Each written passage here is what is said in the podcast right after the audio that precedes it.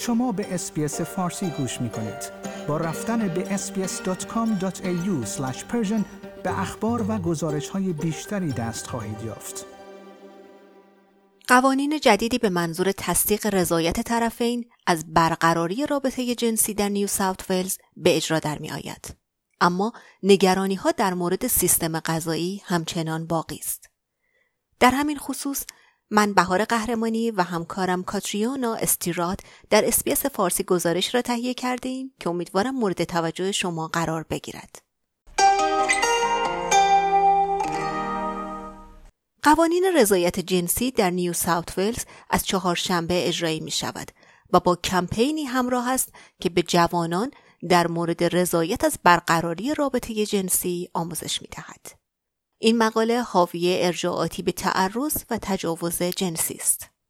تغییر قوانین رضایت در نیو ساوت ولز توسط گروه های مدافع تجاوز جنسی اعلام شده است. اما آنها می‌گویند که قربانیان تجاوز جنسی هنوز به دلیل مشکلات سیستم غذایی ناامید هستند. قانون جدید نیاز به تصدیق رضایت با یک کمپین آموزشی همراه است که در رسانه های اجتماعی اجرا می شود و موقعیت هایی را به تصویر می کشد که جوانان می توانند در آن قرار بگیرند. قوانینی که توسط مارک سپیکمن دادستان کل نیو ساوت ولز به عنوان اصلاحات عقل سلیم و نه برخی از دیدگاه های حقوقدانان نسبت به جهان توصیف شده است به این معناست که فرد به فعالیت جنسی رضایت نداده است مگر اینکه آن را بگوید یا کاری انجام دهد که رضایت خود را نشان دهد مدیر اجرایی تحقیقات و حمایت از تعرض و تجاوز جنسی دکتر راشل برگین گفت که این قوانین همچنین تعادل بهتری را بین قربانیان یا بازماندگان و متهم برقرار می کند و اطمینان حاصل می کند که رضایت از برقراری رابطه جنسی بر ارتباط مداوم تاکید دارد. اما وی افزود که نگرانی در مورد مسائلی در سیستم غذایی همچنان وجود دارد. دکتر برگین گفت این بسیار ناامید کننده است که وقتی به تعمیرات اساسی سیستمی نیاز داریم سیستمی را سرهم می کنیم. ما به گونه وحشتناک شخصیت بازماندگان را خدشدار کرده ایم و همه اینها باید تغییر کند. و این جریان برای تغییر در سیستم عدالت کیفری که بر اساس اولویت دادن به مردها و سفید پوستان بنا شده است مبارزه خواهد کرد. به گفته دکتر برگین اصلاحاتی مانند نمایندگان قانونی مستقل برای قربانیان یا بازماندگان و همچنین دادگاه های تخصصی برای پرونده های تجاوز جنسی فضای امتری را برای مشارکت در تجارب آسیبزا ارائه می دهد.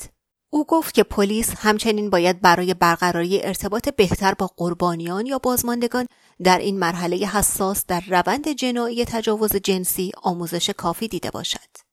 وی افزود تجارب قربانیان یا بازماندگان به ما می‌گوید که تعامل آنها با پلیس وحشتناک بوده است. قربانی یا بازمانده احساس نمی کند که آنها را باور کردند و اغلب مجبورند داستان خود را تا 17 بار برای افسران مختلف بازگو کند. کارگاه جین دوهرتی فرمانده گروه آزار و اذیت کودکان و جنایات جنسی در مورد قوانین جدید گفت که قوانین جدید امکان ارزیابی مداوم تحقیقات و تجربه شاکیان از سیستم عدالت کیفری را توسط پلیس فراهم می کند. طبق گزارش اداره آمار استرالیا نگرانی ها درباره تجارب در سیستم قضایی به عنوان یکی از دلایل گزارش ناکافی تجاوز جنسی ذکر شده است به طوری که تنها 28 درصد استرالیایی های 18 ساله و بالاتر که تجاوز جنسی را تجربه کرده اند این حادثه را بین جولای 2018 تا جون 2019 به پلیس گزارش کردند. کمپین میک نو داوت دولت نیو ساوت ولز افراد 16 تا 24 ساله را هدف قرار می دهد و یک عنصر کلیدی همراه با قوانین جدید است. ویدیوها در پلتفرم های رسانه های اجتماعی سناریوهای واقع بینانه از افراد جوان را نشان می دهد که در حین روابط جنسی با مسئله رضایت طرفین مواجه می شوند و برای پلتفرم های متنوعی مانند تیک تاک و تیندر طراحی شدند.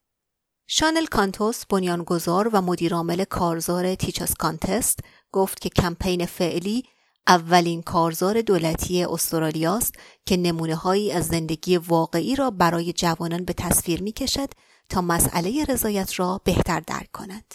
اگر شما یا شخصی که می‌شناسید تحت تأثیر تعرض و تجاوز جنسی قرار گرفته اید با رسپکت 1800 و به شماره 1800 737 732 تماس بگیرید یا به آدرس اینترنتی 1800respect.org.au مراجعه کنید.